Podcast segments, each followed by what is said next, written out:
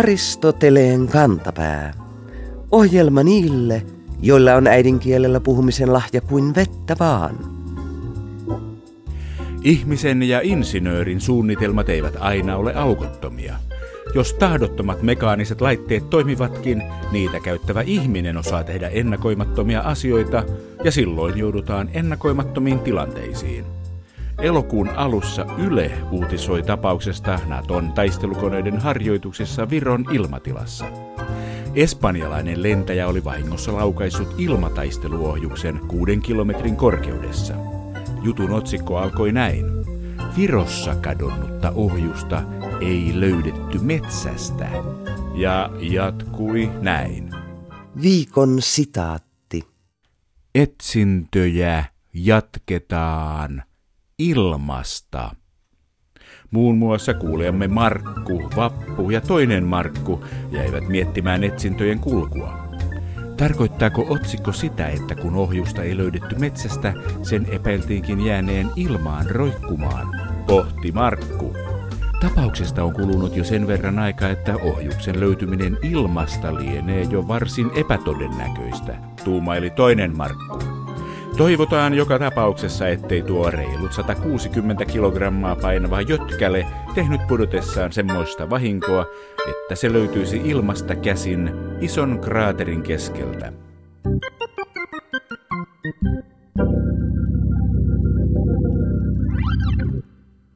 Kesän helteillä yritettiin lietsoa keskustelua vanhasta vastakkainasettelusta kaupunki vastaan maaseutu. Historiallisesta näkökulmasta katsoen asetelma on hassu. Jos meillä ei olisi maaseutua, meillä ei olisi kaupunkejakaan. Metsästäjäkeräilijät eivät missään maailmassa ole perustaneet kaupunkeja. Parhaiten tämä näkyy siitä, mitä tiedetään Australian aboriginaalien tilanteesta, kun eurooppalaiset saapuivat sinne 1600-luvulla. Jostain syystä Australiassa ei ollut syntynyt maanviljelyn ideaa niin kuin Lähi-idässä 10 000 vuotta sitten. Vasta viljanviljely tuotti niin paljon ruokaa, että ihmiset saattoivat asettua paikoilleen ja ruokkia isompia väkimääriä. Syntyi kaupunkeja, eri ammatteja, yhteiskunnallinen hierarkia, kirjoitustaito, lakeja ja kaiken kaikkiaan sivistys sellaisena kuin me sen tunnemme. Toista ei ole ilman toista, ja niinpä kaupunkilaisten kannattaisi kulkea maaseudun peltoaukeilla niin kuin sivistyksen alkukehdossa kuljetaan ja maaseudun asukkaat voisivat katsella kaupunkeja ihaillen sitä, mitä heidän aikaansaannoksensa ovat tuottaneet. Seutukuntien menneisyyttä ajatellen on hiukan hassua, että suomen kielessä sana kaupunki on vanhempi kuin sana maaseutu. Kaupunki on ikivanha laina jostain muinaisruotsin murteesta ja se tunnettiin jo keskiajalla. Maaseutu taas on Kaisa Häkkisen etymologisen sanakirjan mukaan oppitekoinen uudissana 1800-luvun puolivälistä. Maaseutu on siis ollut vuosituhansien ajan normaali, jolle on keksitty nimi vasta kaupungin vastakohdaksi. Viime kesänä satoi ja tänä kesänä paistoi niin poikkeuksellisesti, että viljelyn suhteen voidaan puhua katastrofaalisista vuosista. Kurjuuden lohduksi muistelemme tänään niitä aikoja, jolloin kaikki alkoi. Mistä tulevat sanat ohra, kaura, vehnä ja ruis? Milloin meillä alettiin viljellä viljoja? Mitä yhteistä on vehnällä, maissilla ja bambulla? Helsingin yliopiston kasvitieteen professori Jouko Rikkinen valaisee.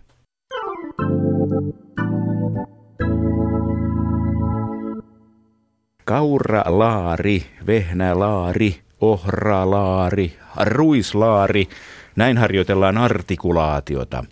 Miten kauan näin on suomen kielellä voinut harjoitella artikulaatiota? Mikä viljoista tuli Suomen ensimmäisenä?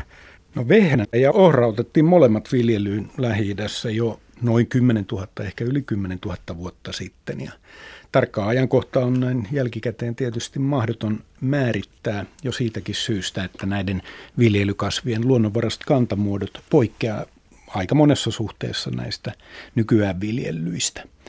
Viljathan on heinäkasveja ja nimenomaan nämä meidän keskeiset viljalajit niin on kotosin tuolta lähi ja Keski-Aasian kuivilta aroalueelta ja erityisesti vuoristojen suhteellisen korkealla olevilta ruohostomailta. Ja Niiden luonnonvaraisia kantamuotoja kasvaa siellä yhä vieläkin.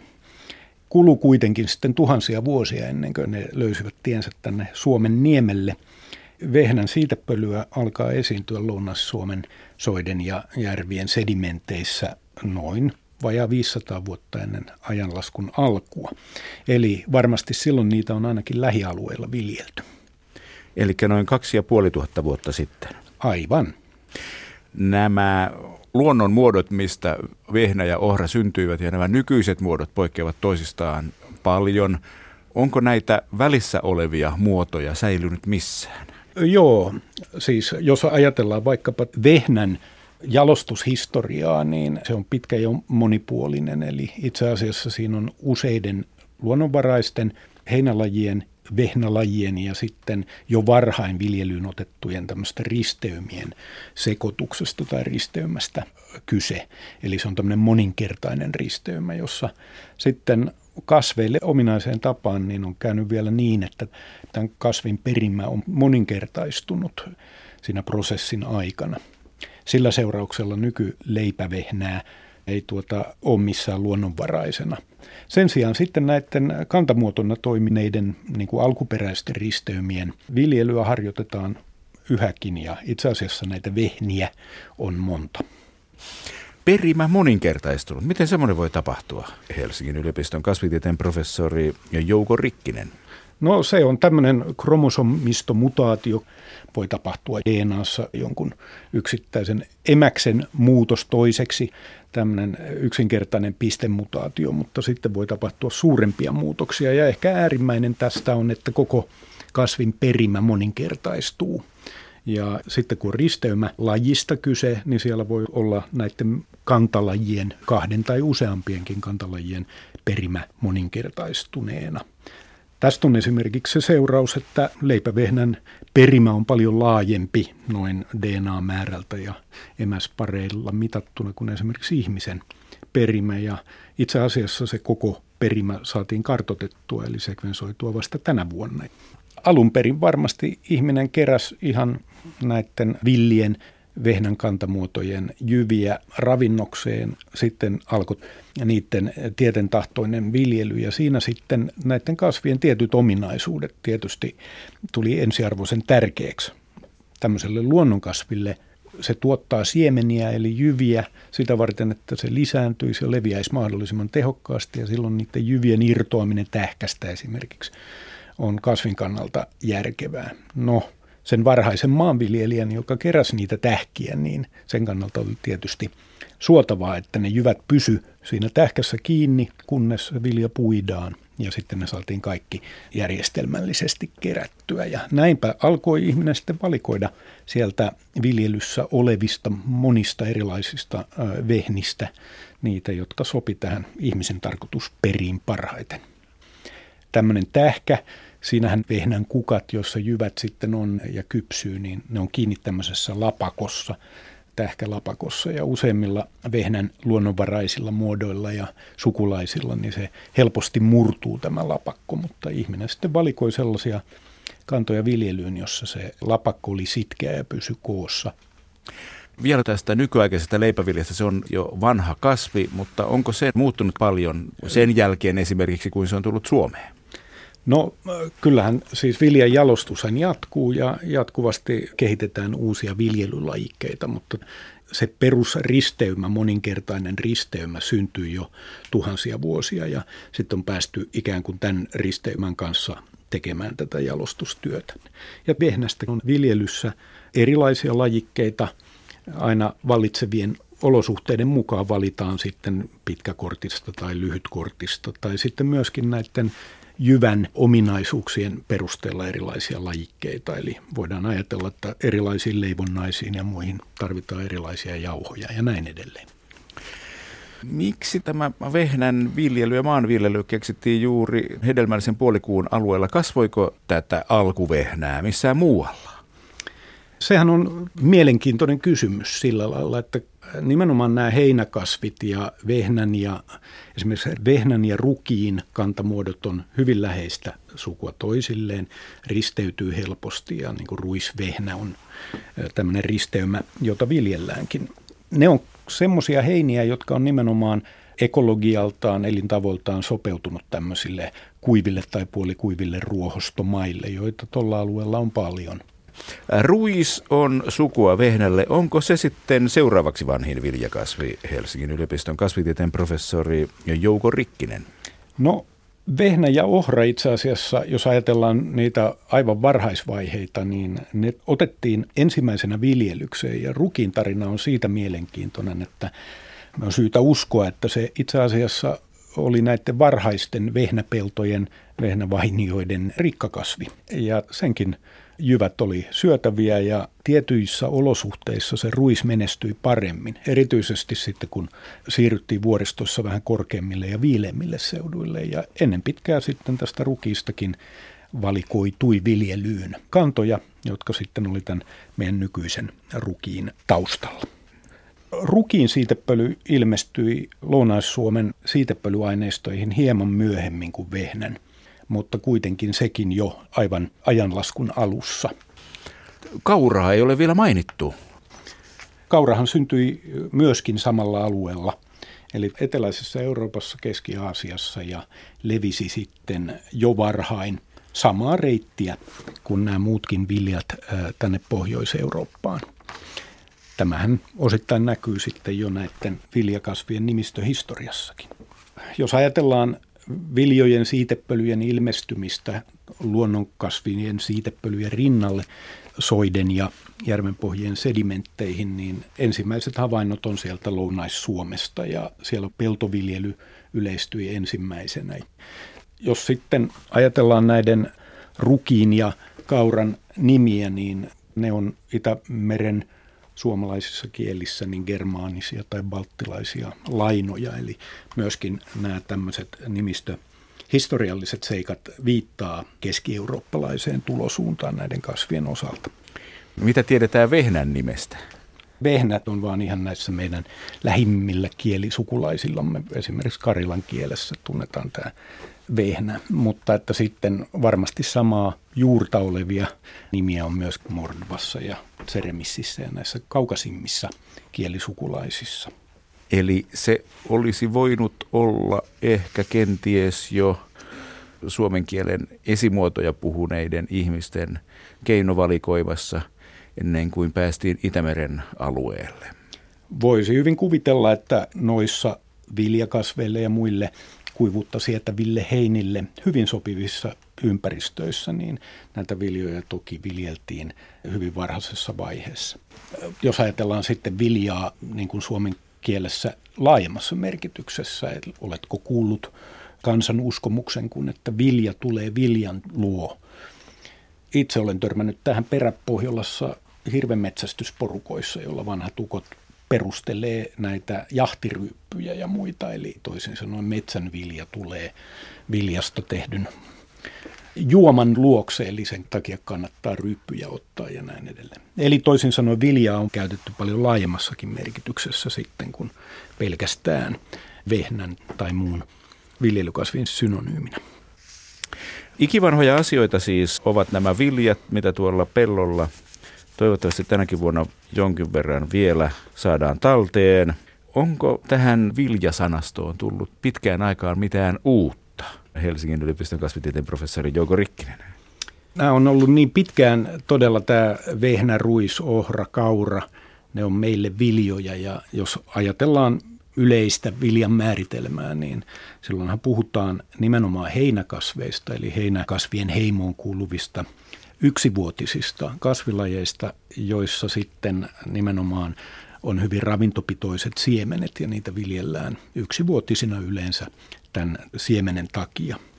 Me kaikki tiedämme, että maailmassa on muitakin tämän kaltaisia hyötykasveja ja itse asiassa maailman tärkeimmät viljakasvit on maissi ja riisi. Niitä ihmiskunta kuluttaa eniten ja kyllä nyt tänä kesänä, jolloin perinteiset viljat esimerkiksi on kärsinyt kovasti Etelä-Suomen pellolla nimenomaan tämän kuivuuden vuoksi, niin sitten toisaalta, jos vaan vettä on ollut riittävästi, niin maissi on varmaan hyötynyt lämmöstä.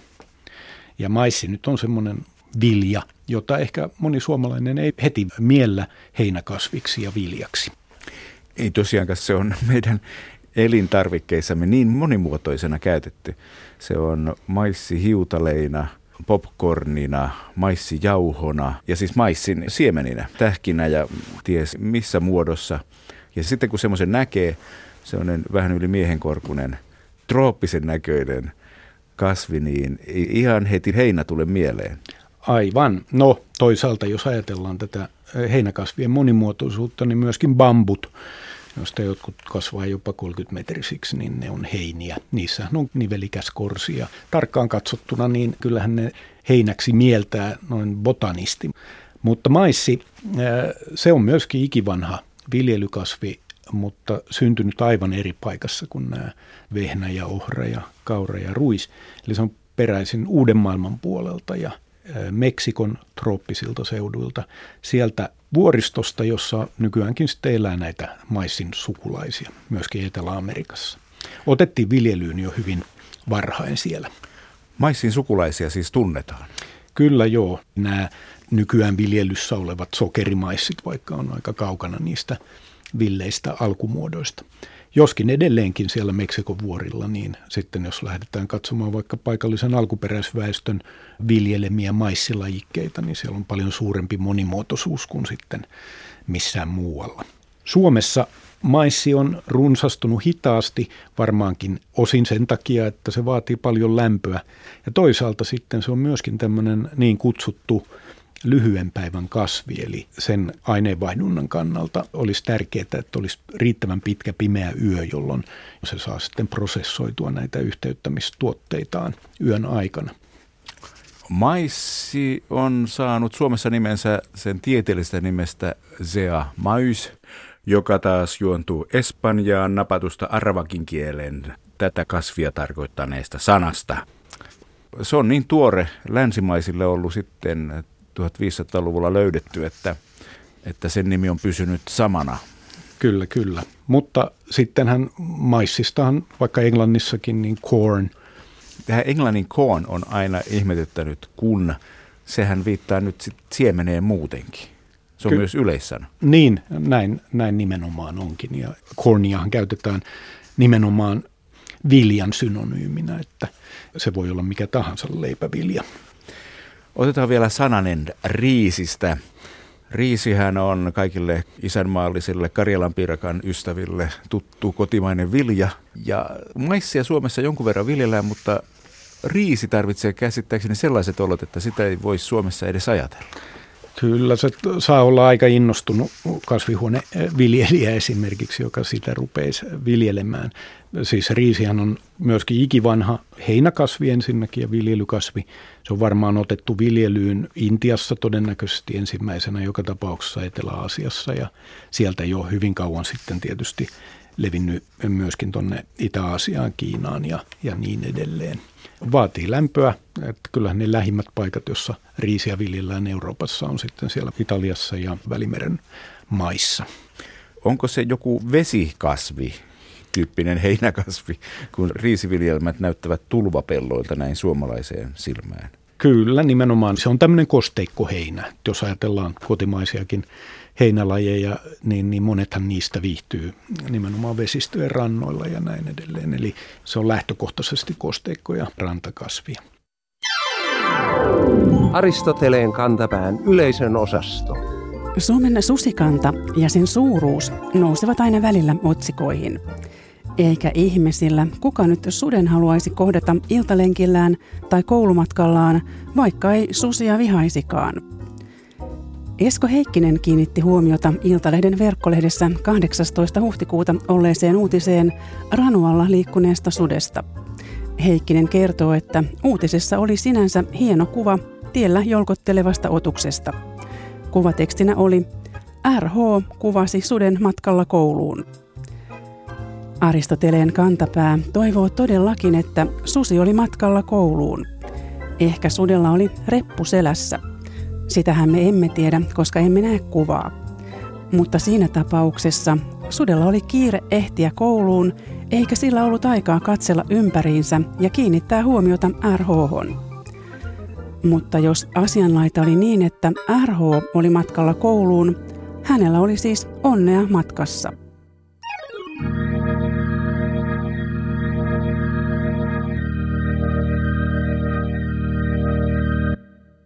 Kaikissa kielissä on yksi vika.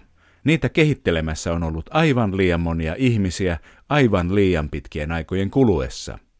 Näin niihin on muodostunut hämääviä epäsäännöllisyyksiä ja harhaanjohtavia samankaltaisuuksia, jotka saavat kielenkäyttäjät usein näyttäytymään hupsuina.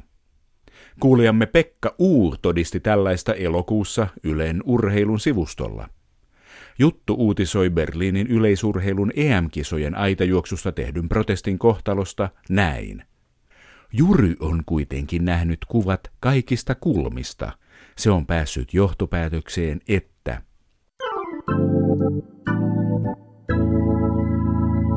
Viikon fraasirikos. mitään epäsäännöllistä ei tapahtunut.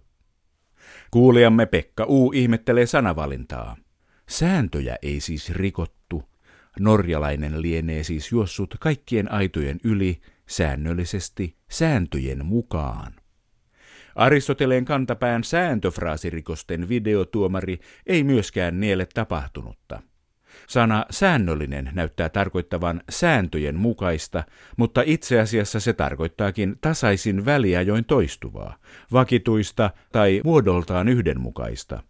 Jos siis jury toteaa, että mitään sääntöjen vastaista ei tapahtunut, pitää kirjoittaa, että mitään sääntöjen vastaista ei tapahtunut.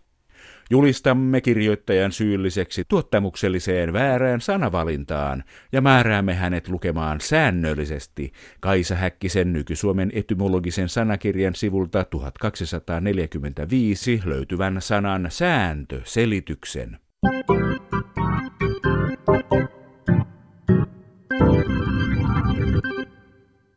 Joskus kieliasioissakin menee sormi suuhun, vai pitäisikö sanoa menevät sormet suuhun?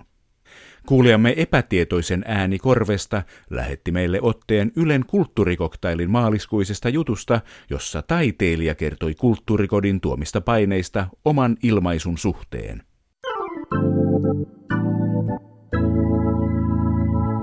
Viikon sitaattivinkki. Vaikka musiikki toi iloa, muistoja värittää vahvat alemmuuden tunteet omista taidoista. Nimimerkki epätietoisen ääni korvesta kysyykin. Onko monikon kolmannen persoonan verbimuoto, eli tässä tapauksessa värittävät, katoamassa suomen kielestä? Nyt on pakko lohduttaa nimimerkkiä epätietoisen ääni korvista ja todeta, että yksi tai edes sata normia rikkovaa kirjoittajaa ei varmaankaan kykene muuttamaan kuuden miljoonan ihmisen puhuman kielen käytäntöjä. Tässä tapauksessa ei sitä paitsi ole kyse edes normin rikkomisesta.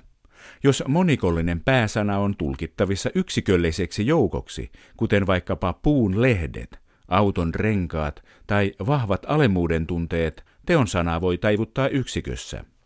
Niinpä voidaan sanoa pienin merkityseroin yhtä hyvin lehdet putoaa kuin lehdet putoavat. Toivomme siis erittäin hartaasti, että edellä mainitussa jutussa sanavalintaan on ollut syynä tämä, eivätkä puutteet kielikorvan toiminnassa.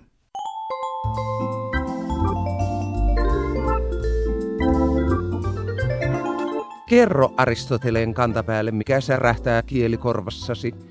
Tee se internetissä osoitteessa www.yleradio1.fi kautta Aristoteles tai lähetä postikortti PL 58 00024 Yle. Aristoteleen kantapää selvittää, mistä kenkä puristaa.